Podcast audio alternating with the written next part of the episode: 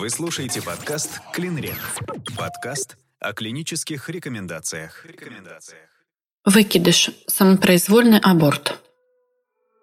Термины и определения. Анэмбриония – это состояние, при котором происходит развитие плодного яйца и его структур, но не происходит формирование эмбриона, который не визуализируется при ультразвуковом исследовании. Биохимическая беременность – это беременность, диагностированная только путем определения хорионического гонадотропина человека в сыворотке крови или в моче. Беременность клиническая – это беременность, диагностированная путем визуализации при УЗИ одного или более плодных яиц, плодов, или наличия достоверных клинических признаков беременности. Термин применяется в отношении как маточной, так и эктопической беременности. Беременность – неясная локализация. Отсутствие признаков маточной или внематочной беременности по данным УЗИ при положительном результате мочевого теста на беременность или исследовании крови на бета-субъединицу ХГЧ. Беременность неопределенной, неясной жизнеспособности. Это маточная беременность, при которой при УЗИ средний внутренний диаметр плодного яйца менее 20 мм, или желточный мешок и или эмбрион не визуализируются, или копчикотеменной размер эмбриона менее 6 мм при отсутствии сердцебиения эмбриона. Выкидыш – самопроизвольный аборт. Это самопроизвольное прерывание беременности, изгнание или экстракция эмбриона плода до 22 недели беременности. Выкидыш инфицированный, септический – это выкидыш, сопровождающийся признаками инфекции, воспаления органов половой системы. Выкидыш в ходу – необратимое состояние потери беременности, при котором плодное яйцо или плод находится в процессе изгнания из полости матки. Выкидыш неполный – это неполная экспульсия плодного яйца или плода из полости матки. При полном выкидыше происходит полная экспульсия плодного яйца, плода из полости матки – Выкидыш привычный. Диагностируется у женщины при наличии двух и более самопроизвольных потерь беременности сроки до 22 недели. Выкидыш угрожающий. Это состояние развивающейся беременности до 22 недели, при котором наблюдаются кровяные выделения из половых путей или признаки отслойки хориона плаценты по данным УЗИ. Неразвивающаяся беременность. Это остановка в развитии, отсутствие сердцебиения эмбриона плода до 22 недели беременности при отсутствии экспульсии плодного яйца или плода. Этиология и патогенез. Хромосомная анеуплоидия у эмбриона плода являются наиболее частой причиной выкидыша в первом триместре беременности. Чем раньше во время беременности произошел выкидыш, тем выше вероятность того, что у эмбриона или плода были хромосомные анеуплоидии. Число выкидышей, обусловленное хромосомными анеуплоидиями в первом триместре беременности, составляет от 40 до 50%. Наиболее частыми типами хромосомных анеуплоидий при ранних выкидышах являются аутосомные трисомии в 52% случаев – Моносомии по X-хромосоме в 19% случаев, полиплоидии до 22%. Другие формы составляют 7% случаев. Риск трисомии у эмбриона плода в результате аберрации хромосом возрастает по мере увеличения возраста матери. Наиболее распространенными хромосомными анеуплоидиями являются трисомия по 16 и 22 хромосоме. Триплоидия обнаруживается у 15% эмбрионов или плодов. На долю моносомии по X-хромосоме приходится около 20% выкидышей, происходящих в первом триместре беременности. Взаимосвязь между возрастом матери и моносомией по X-хромосоме, полиплоидией или структурными аномалиями хромосом не установлена. Среди других причин выкидышей выделяют анатомические, инфекционные, эндокринные, иммунологические и другие факторы – к факторам риска выкидыша относят возраст матери более 35 лет, возраст отца более 40 лет, число потерь беременности в анамнезе. Риск потери беременности после первого выкидыша составляет от 13 до 17%, что соответствует частоте выкидыша в популяции тогда как после двух предшествующих выкидышей риск выкидыша возрастает более чем в два раза и составляет 36-38%. Ожирение или недостаточная масса тела. Индекс массы тела более 30 или менее 18,5. Избыточное потребление кофеина – более 5 чашек кофе в день или более 100 мг кофеина в сутки. Употребление алкоголя и наркотиков. неблагоприятные условия труда, воздействие ртути, свинца, паров бензола, циклогексана, нитрокраски, смолы, пыли, пестицидов, шума и вибрации, а также длительное воздействие химических или физических факторов, не связанные с профессиональной деятельностью. Хронические заболевания, антифосфолипидный синдром, тромбофилия высокого риска тромбоэмболических осложнений, синдром поликистозных яичников, заболевания щитовидной железы, декомпенсированный сахарный диабет, целиакия, острые и хронические инфекционные заболевания, листериоз, сифилис, хламидиоз, токсоплазмоз, острые респираторные вирусные заболевания, инфекция, вызванная вирусом иммунодефицита человека, туберкулез – Прием лекарственных препаратов – итроконазола, метатрексата, нестероидных противовоспалительных препаратов, ретиноидов, пароксетина, венлафоксина. Заболевания матки, аномалии развития матки, миома матки, операция на шейке, внутриматочные синехии, лихорадка более 38 градусов, дефицит фолиевой кислоты. Эпидемиология – Выкидыш происходит в 20% клинически диагностированных беременностей. Из них 80% выкидышей происходит до 12 недель беременности. В структуре выкидышей одна треть беременности прерывается до 8 недель беременности по типу анэмбрионии. В 80% выкидышей сначала происходит гибель, а затем экспульсия плодного яйца. Частота инфицированного выкидыша составляет около 5% от всех выкидышей. При угрожающем выкидыше вероятность благоприятного прогноза достигает 85%, но зависит от срока беременности, возраста пациентки и других факторов. Особенности кодирования. О02 – другие аномальные продукты зачатия. О03 – самопроизвольный аборт. О05 – другие виды аборта. О20 – кровотечение в ранние сроки беременности. Классификация заболевания. Классификация выкидыша по сроку беременности.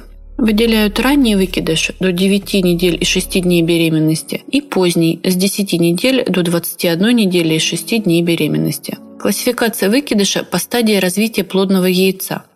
Преэмбриональный до 4 недель и 6 дней, эмбриональный с 5 недели до 9 недель и 6 дней беременности, фетальный с 10 недель до 21 недели и 6 дней беременности. Клиническая картина. Наиболее частыми клиническими проявлениями выкидыша являются боли внизу живота или в пояснице спастического характера и кровяные выделения из половых путей на фоне задержки менструации. Также у пациентки могут быть ощущения давления во влагалище, выделение слизи из влагалища, которое может быть прозрачной, с розовыми или кровянистыми включениями, как правило, до 12 недель беременности. Характерны следующие клинические проявления на разных этапах выкидыша. При угрожающем выкидыше – боли внизу живота и в поясничной области, кровяные выделения из половых путей, тонус матки повышен, тело матки соответствует сроку беременности, шейка матки не укорочена.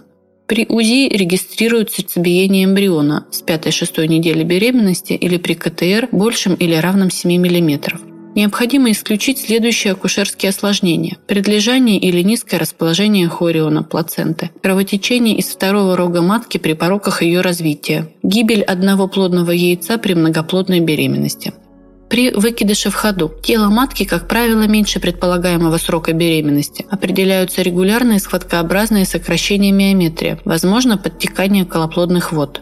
Внутренние и наружные зевы открыты. Цервикальный канал расширен на всем протяжении. Элементы плодного яйца находятся в цервикальном канале или во влагалище.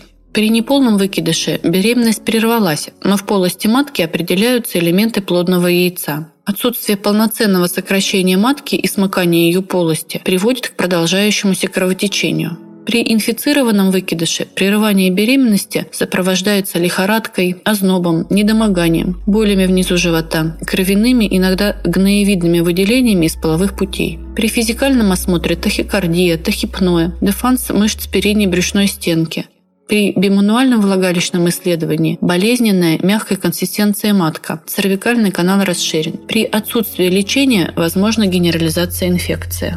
Неразвивающаяся беременность – это гибель эмбриона или плода на сроке до 22 недели беременности при отсутствии экспульсии продуктов зачатия из полости матки. Диагноз устанавливается по данным УЗИ. Диагностика.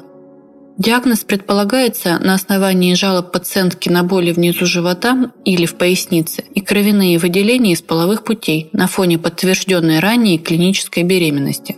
Диагноз подтверждается при УЗИ матки и придатков до 9 недель и 6 дней беременности или УЗИ плода после 10 недели беременности, в ходе которого устанавливают соответствие плодного яйца эмбриона плода сроку беременности, наличие сердцебиения эмбриона плода, признаки экспульсии плодного яйца или плода из полости матки. Ультразвуковые критерии диагностики выкидыша. При угрожающем выкидыше наружный зев шейки матки сомкнут, сердцебиение эмбриона плода визуализируется, имеются признаки отслойки хориона плаценты с формированием гематомы ретрохориальной, ретроплацентарной, заоболочечной или кровотечения из половых путей. Ультразвуковые критерии диагностики выкидыша в ходу. Цервикальный канал расширен, плодное яйцо деформировано, расположено в нижней части полости матки или в цервикальном канале. Сердцебиение эмбриона или плода не визуализируется. Имеются признаки тотальной или субтотальной отслойки хориона или плаценты. Ультразвуковые критерии диагностики анэмбрионии. В матке определяется плодное яйцо диаметром более 13 мм без желточного мешка или более 18 мм без эмбриона, или амниотическая полость без желточного мешка и эмбриона при гестационном сроке более 6 недель. Ультразвуковые критерии диагностики неполного выкидыша. При УЗИ определяются гетерогенные и или гиперэхогенные включения вдоль эндометрия или канала шейки матки, фрагменты плодного яйца или хориальной ткани. При неполном выкидыше в матке не определяются продукты зачатия. Ультразвуковые критерии диагностики неразвивающейся беременности. Наружный зев шейки матки закрыт. Сердцебиение эмбриона или плода не визуализируется.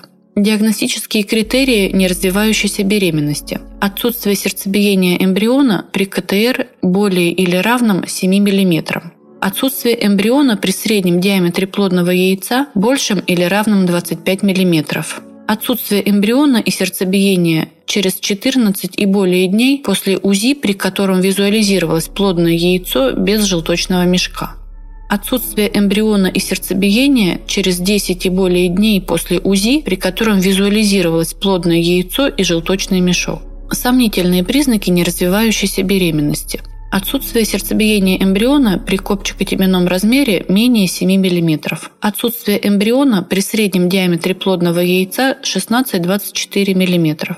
Отсутствие эмбриона и сердцебиения менее чем через 14 дней после УЗИ, при котором визуализировалось плодное яйцо без желточного мешка. Отсутствие эмбриона и сердцебиения менее чем через 10 дней после УЗИ, при котором визуализировалось плодное яйцо и желточный мешок. Отсутствие эмбриона при сроке 6 и более недель от первого дня последней менструации при регулярном менструальном цикле. Пустое плодное яйцо, без желточного мешка и эмбриона. Увеличенный в размерах желточный мешок более 7 мм, либо уменьшенный менее 2 мм. Относительно небольшие размеры плодного яйца по сравнению с размерами эмбриона. Менее 5 мм разницы между средним диаметром плодного яйца и КТР эмбриона. Жалобы и анамнез. Рекомендована оценка факторов риска выкидыша с целью их возможного устранения при угрожающем выкидыше или с целью планирования следующей беременности при выкидыше в ходу или свершившемся выкидыше. Убедительность рекомендаций С, достоверность доказательств 5. Физикальное обследование. Рекомендовано визуальный терапевтический осмотр – термометрия общая, измерение частоты сердцебиения, измерение частоты дыхания, измерение артериального давления с целью оценки общего состояния пациентки, убедительность рекомендаций С, достоверность доказательств 5. Рекомендована пальпация и перкуссия брюшной стенки с целью выявления болезненности, напряжения дефанса мышц передней брюшной стенки, симптомов раздражения брюшины, вздутия живота, наличие свободной жидкости в брюшной полости. Убедительность рекомендаций С, достоверность доказательств 5. Рекомендован осмотр шейки матки в зеркалах с целью оценки состояния влагалищной порции шейки матки, интенсивности кровотечения, наличия во влагалище частей плодного яйца, убедительность рекомендаций С, достоверность доказательств 5. Оценивается объем и характер выделений – кровяные, слизисто-кровянистые, гноевидные, наличие экспульсии элементов плодного яйца, пролоббирование плодного пузыря, анатомия шейки матки, состояние наружного зева и цервикального канала. Рекомендовано бимануальное влагалищное исследование с целью дифференциальной диагностики с внематочной беременностью, определения размеров матки и ее соответствия сроку беременности, состояния и болезненности придатков, сводов влагалища, убедительность рекомендаций С, достоверность доказательств 5. При подтвержденной по УЗИ маточной беременности и высоком риске выкидыша, наличии гематомы, умеренных и обильных кровяных выделений из половых путей, повышенном тонусе матки, возможно ограничиться осмотром шейки матки в зеркалах. Лабораторно-диагностические исследования. Рекомендовано исследование уровня ХГЧ, свободная бета-субъединица, в сыворотке крови, или исследование мочи на ХГЧ при невозможности проведения исследования крови с целью диагностики беременности. Убедительность рекомендаций С, достоверность доказательств 5. Данная рекомендация актуальна независимо от начала последней менструации, указания пациентки на наличие контрацепции, стерилизации или отсутствие половой жизни. Рекомендовано повторное исследование уровня ХГЧ свободной бета-субъединицы в сыворотке крови через 48 часов при беременности неопределенной неясной локализации с целью исключения внематочной беременности и определения развития беременности. Убедительность рекомендации Б, достоверность доказательств 1. При повторном исследовании производится расчет отношения уровня ХГЧ при повторном заборе к ХГЧ при первом заборе, что определяет диагноз и тактику ведения. При отношении ХГЧ-2 к ХГЧ-1 более 0,8 при условии, что уровень ХГЧ более или равен 1000 международных единиц на миллилитр, рекомендовано УЗИ матки для определения локализации плодного яйца. При отношении ХГЧ-2 к ХГЧ-1 больше или равным 2 прогноз развития беременности благоприятный. Если отношение ХГЧ-2 к ХГЧ-1 менее 0,5, следует прекратить наблюдение. При отношении ХГЧ-2 к ХГЧ-1 равном от 0,5 до 0,7 следует прекратить ультразвуковой контроль, но продолжить исследовать уровень ХГЧ до уровня 100 или меньше международных единиц в миллилитре с кратностью, зависящей от исходного уровня ХГЧ. Если отношение ХГЧ-2 к ХГЧ-1 не снижается и сохраняются жалобы на кровотечение и боль, то может быть выполнена диагностическая лапароскопия для установления диагноза. Рекомендовано определение антител к антигенам системы резус, резус отрицательным пациенткам, беременным от партнера с резус положительной или неизвестной резус принадлежностью крови при отсутствии данного исследования во время настоящей беременности с целью подбора правильного алгоритма обследования для профилактики гемолитической болезни плода в случае сохранения беременности или проведения профилактики резус-иммунизации в случае ее прерывания. Убедительность рекомендаций А, достоверность доказательства 1. Рекомендовано микроскопическое исследование влагалищных мазков при угрожающем выкидыше в случае сохранения беременности с целью диагностики и лечения инфекционно-воспалительных и дисбиотических состояний. Убедительность рекомендаций С, достоверность доказательств 4. Рекомендовано молекулярно-биологическое исследование отделяемого слизистых оболочек женских половых органов на возбудители инфекций, передаваемых половым путем. Нейсерия гонорея, трихомонос вагиналис, хламидия трахоматис, микоплазма гениталиум при угрожающем выкидыше в случае сохранения беременности с целью диагностики и лечения инфекций, передающихся половым путем. Убедительность рекомендаций С, достоверность доказательств 5. Рекомендовано проведение теста на подтекание колоплодных вод, исследование водородного показателя pH в амниотической жидкости в цервикальной слизи, определение фосфорилированной формы протеина 1, связанного инсулиноподобного фактора роста в цервикальной слизи, определение плацентарного альфа-микроглобулина 1 в цервикальной слизи. При осмотре шейки матки в зеркалах при угрожающем выкидыше во втором триместре беременности и подозрении на преждевременный разрыв плодных оболочек. Убедительность рекомендаций А, достоверность из доказательств 1. Частота ложно-отрицательных результатов цитологического теста симптома папоротника составляет более 20%. Частота ложно-положительных результатов нейтрозинового теста pH составляет от 5 до 30%. Инструментальные диагностические исследования – Рекомендовано УЗИ матки и придатков до 9 недель и 6 дней беременности или УЗИ плода с 10 недели беременности с целью диагностики беременности, ее локализации, определения соответствия плодного яйца или эмбриона или плода сроку беременности, наличия сердцебиения эмбриона или плода, признаков экспульсии плодного яйца или плода из полости матки, соотношение тела и шейки матки, наличие гипер, анты или ретрофлексии, убедительность рекомендации А достоверность доказательства 1. Методом выбора является трансвагинальное УЗИ. Если трансвагинальное УЗИ недоступно, может использоваться трансабдоминальное УЗИ. Однако этот метод не так точен, как трансвагинальный для диагностики осложнений ранних сроков беременности. Рекомендовано повторное УЗИ матки и придатков через 7-10 дней при подозрении на неразвивающуюся беременность с целью подтверждения развивающейся беременности или диагноза неразвивающейся. Убедительность рекомендаций С, достоверность доказательств 5. Методом выбора УЗИ является трансвагинальное УЗИ. Диагноз неразвивающейся беременности при возможности подтверждается двумя врачами ультразвуковой диагностики. Особую осторожность следует соблюдать при постановке диагноза неразвивающейся беременности до 8 недель, особенно у женщин, не имеющих никаких клинических симптомов. Рекомендовано УЗИ матки и придатков через 7-14 дней после выкидыша с целью подтверждения полного выкидыша. Убедительность рекомендаций С, достоверность доказательств 5. Рекомендовано патологоанатомическое исследование материала плаценты или хориона при вакуумной аспирации содержимого полости матки или при получении тканей хориона или плаценты в результате выкидыша с целью подтверждения факта беременности и или исключения трофобластической болезни. Убедительность рекомендаций С, достоверность доказательств 5. Немедикаментозные методы лечения. Пациентке с угрожающим выкидышем рекомендован лечебно-охранительный режим с целью сохранения беременности. Убедительность рекомендаций С, достоверность доказательств 5. Лечебно-охранительный режим включает ограничение физической нагрузки, правильный режим сна и бодрствования, ограничение половой жизни. Нет убедительных данных о том, что соблюдение постельного режима предотвращает потерю беременности. Однако соблюдение лечебно-охранительного режима, отказа от физических нагрузок и половой жизни в условиях угрожающего выкидыша позволяет создать необходимые условия для пролонгирования жизнеспособной беременности. Медикаментозные методы лечения – Пациентке с угрожающим выкидышем рекомендовано назначить дидрогестерон или препараты прогестерона с целью сохранения беременности. Убедительность рекомендации Б, достоверность доказательства 1. Профиль безопасности дидрогестерона и прогестерона в рекомендованных дозах на ранних сроках беременности хорошо изучен и является благоприятным. Отсутствует свидетельство увеличения частоты нежелательных явлений со стороны беременной и плода по сравнению с отсутствием терапии или при непосредственном сравнении этих препаратов.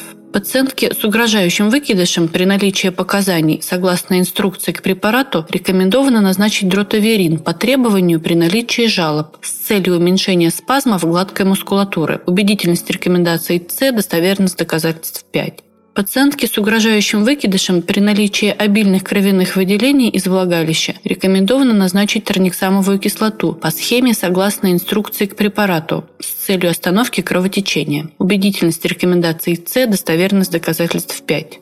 При инфицированном выкидыше пациентке в условиях стационара рекомендовано назначить антибактериальную терапию препаратами широкого спектра действия с целью лечения инфекционно-воспалительного процесса. Убедительность рекомендаций А, достоверность доказательств 1.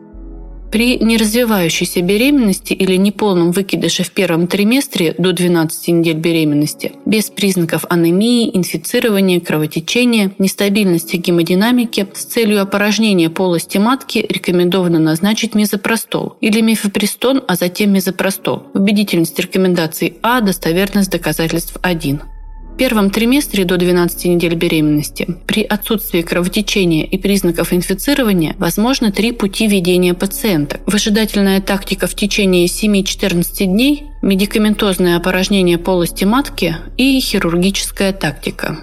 Выжидательная тактика возможна в случае нахождения пациентки поблизости от медицинской организации и информированного добровольного согласия на нее – она не рекомендована пациенткам с кровотечением, коагулопатией, тяжелой анемией, признаками инфицирования, при нестабильной гемодинамике, а также при предыдущем негативном опыте, связанном с выжидательной тактикой ведения. При неразвивающейся беременности во втором триместре после 12 недель беременности, при интактных плодных оболочках и закрытой шейке матки с целью опорожнения полости матки рекомендовано назначить мифепристон, а затем мезопростол. Убедительность рекомендаций С, достоверность доказательств 5. Схема назначений в приложении А3. При неразвивающейся беременности во втором триместре, при излитии или подтекании колоплодных вод и расширенном цервикальном канале с целью опорожнения полости матки рекомендовано назначить мезопростол. Убедительность рекомендаций С, достоверность доказательств 5. Схема назначения в приложении А3. Пациентке после выкидыша во втором триместре беременности в день прерывания беременности, но не ранее, чем через 4 часа, рекомендовано назначить бромокриптин согласно инструкции к препарату или кабергалин в дозе 1 мг однократно с целью предотвращения лактации. Убедительность рекомендаций Б, достоверность доказательств 2. Пациенткам с медикаментозным прерыванием неразвивающейся беременности с целью купирования болевого синдрома и достижения противовоспалительного эффекта рекомендовано назначить нестероидные противовоспалительные препараты. Убедительность рекомендации Б, достоверность доказательств 2. Пациенткам с неполным выкидышем или неразвивающейся беременностью, которым выполняется хирургическое лечение, рекомендована антибиотикопрофилактика с целью предотвращения инфекционно-воспалительных осложнений. Убедительность рекомендации Б, достоверность доказательств 1. Для пациенток, у которых не выявлена хламидийная инфекция, назначается метронидозол 1 грамм перорально в день прерывания беременности. Для пациенток, не обследованных на хламидийную инфекцию или с хламидийной инфекцией, назначается азитромицин 1 грамм перорально в сочетании с метронидозолом 1 грамм перорально в день прерывания беременности. Альтернативная схема для пациенток, не обследованных на хламидийную инфекцию или с хламидийной инфекцией. Доксициклин 100 мг два раза в сутки в течение 7 дней, начиная со дня медикаментозного прерывания беременности в сочетании с одним граммом метронидозола перорально однократно в день прерывания беременности. Для пациенток, у которых не выявлена хламидийная инфекция, назначается метронидозол 1 грамм перорально в день прерывания беременности. Пациенткам с резус отрицательной принадлежностью крови, беременным от партнера с резус положительной или неизвестной резус принадлежностью крови при отсутствии резус иммунизации, рекомендовано назначить иммуноглобулин человека антирезус в течение 72 часов после первого приема мезопростола или после хирургического лечения выкидыша, а также пациенткам с признаками отслойки хориона или плаценты или наличием кровянистых выделений из матки. Убедительность рекомендаций С, достоверность доказательств 4. Рекомендовано назначить 5 международных единиц окситоцина внутривенно или внутримышечно после хирургического удаления плодного яйца с целью уменьшения объема кровопотери. Убедительность рекомендации Б, достоверность доказательства 1. Хирургические методы лечения. При неполном выкидыше и неразвивающейся беременности рекомендована вакуум-аспирация содержимого полости матки с целью эвакуации остатков хориальной или плацентарной ткани и остановки кровотечения. Убедительность рекомендаций А, достоверность доказательств 1. Вакуум-аспирация является предпочтительной по сравнению с выскабливанием полости матки, так как характеризуется меньшей травматичностью, меньшей кровопотерей, меньшей интенсивностью боли и меньшей продолжительностью процедуры. Выскабливание полости матки проводится только при невозможности вакуум-аспирации. Пациентке с инфицированным выкидышем рекомендована вакуум-аспирация содержимого полости матки или выскабливание полости матки с целью удаления тканей, пораженных воспалительным процессом. Убедительность рекомендаций А, достоверность доказательства 1. Для адекватного анестезиологического обеспечения при хирургическом лечении неразвивающейся беременности, неполного выкидыша и инфицированного выкидыша рекомендовано применение методов общей анестезии, преимущественно внутривенной анестезии. Убедительность рекомендаций С, достоверность доказательств 5 качестве анестетиков рекомендуется использовать пропофол не более 2,5 мг на килограмм, тиопентал натрия, фентанил и кетамин. При проведении общей анестезии рекомендуется обеспечивать оксигенацию путем использования лицевой маски, ларингеальной маски или путем проведения эндотрахеальной анестезии. Стратификация риска и мероприятия по профилактике аспирации должны основываться на сроке беременности. До 16 недель риск осложнений не отличается от такового вне беременности. При невозможности проведения общей анестезии, аллергия на лекарственные препараты, недавний прием пищи, возможно применение нейроаксиальной анестезии. При проведении спинальной анестезии применяются спинальные иглы малого диаметра 25-27G. Рекомендуемая дозировка местных анестетиков составляет для бупивокаина 5-10 мг изобарический или гипербарический раствор. Для левобупивокаина 5-7,5, для лидокаина 20-40 мг. Пациентке с полным выкидышем вакуум-аспирация содержимого полости матки или выскабливание полости матки не рекомендованы. Убедительность рекомендаций С, достоверность доказательств 5.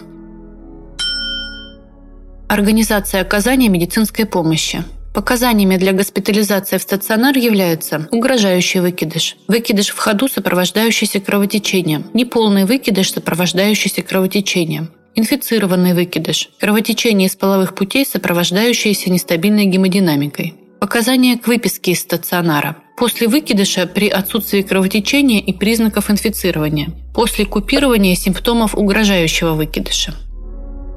Приложение А3. Методика медикаментозного прерывания неразвивающейся беременности. Схема применения мезопростола.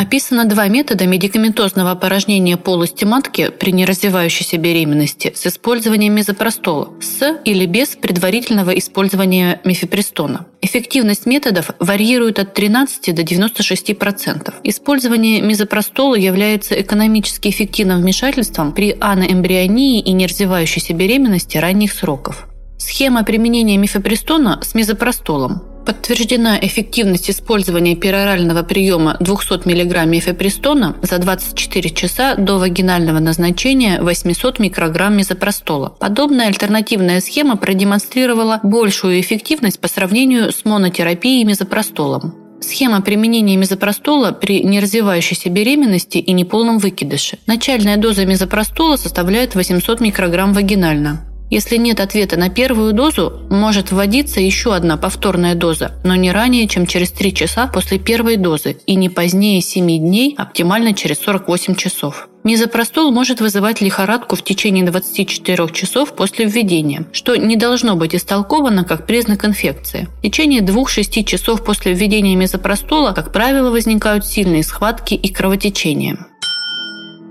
Информация для пациента. Ранние потери – это наиболее частое осложнение беременности. Оно встречается в 15-20% случаев от числа всех наступивших беременностей. В настоящее время методы обследования настолько чувствительны и точны, что позволяют установить факт беременности на очень раннем сроке, до появления плодного яйца в полости матки или за ее пределами. При появлении во время беременности таких симптомов, как интенсивная боль внизу живота, в пояснице, в плече или кровотечение из половых путей, необходимо срочно обратиться к врачу. Врач проведет обследование, включающее анализы крови и ультразвуковое исследование, для того, чтобы установить локализацию плодного яйца в полости матки или вне ее и жизнеспособность эмбриона. Иногда для того, чтобы поставить правильный диагноз, требуется наблюдение, так как четко установить локализацию или жизнеспособность эмбриона при первом осмотре осмотре не представляется возможным. В этом случае врач может предложить вам госпитализацию при подозрении на внематочную беременность или при сильном кровотечении, или наблюдение в домашних условиях при отсутствии обильных кровяных выделений. Согласно рекомендациям врача, в ряде случаев необходимо несколько раз сдавать анализ крови на бета-ХГЧ с интервалом 48 часов, чтобы выяснить, развивается ли беременность. После того, как плодное яйцо будет обнаружено в полости матки, вам могут предложить повторное УЗИ для оценки жизнеспособности эмбриона. Врач может рекомендовать вам прием препаратов, способствующих вынашиванию беременности. Но если беременность сохранить все же не удалось, то в большинстве случаев причиной являются нарушения в развитии плода, изменение числа хромосом или аномалии в развитии плода. Обычно такая ситуация не повторяется в будущем. Однако, если у вас уже не первая потеря беременности, вам предложат пройти специальное обследование для выявления факторов риска и причин потерь беременности. При неразвивающейся беременности или неполном выкидыше существует несколько вариантов эвакуировать погибшее плодное яйцо из полости матки. Одна тактика называется вжидательной, когда вы ждете полного выкидыша 7-14 дней, после чего выполняется УЗИ. Если в процессе ожидания начинается сильное кровотечение, вы должны немедленно обратиться в медицинскую организацию, причем предусмотреть возможность сделать это круглосуточно. Другая тактика состоит в медикаментозном прерывании погибшей беременности. В этом случае после обследования врач выдаст вам таблетки, под действием которых ускоряется процесс выкидыша и минимизируется кровопотери. При этом вас могут беспокоить боли, можно выпить обезболивающий препарат и, возможно, повышение температуры тела до субфибрильных цифр. И, наконец, третий метод – хирургический. Он является предпочтительным, если у вас низкий гемоглобин, большая потеря крови, воспалительный процесс или нет возможности быстро и круглосуточно обратиться в медицинскую организацию, например, ввиду ее удаленности от вашего места проживания. На период проведения процедуры вас госпитализируют в стационар или в стационар одного дня. И, используя один из методов обезболивания, хирург опорожнит полость матки одним из способов – вакуум-прибором или специальным хирургическим инструментом инструментами. Вы можете обсудить тот или иной метод прерывания неразвивающейся беременности с врачом после установления факта ранней потери беременности. После хирургического лечения может понадобиться назначение антибактериального препарата и обезболивание. После прерывания беременности не рекомендуется заниматься сексом в течение двух недель. Далее необходимо использовать методы контрацепции в течение нескольких месяцев. Вы можете задать все интересующие вас вопросы о планировании следующей беременности врачу-акушеру-гинекологу. В эфире подкаст «Клинрек».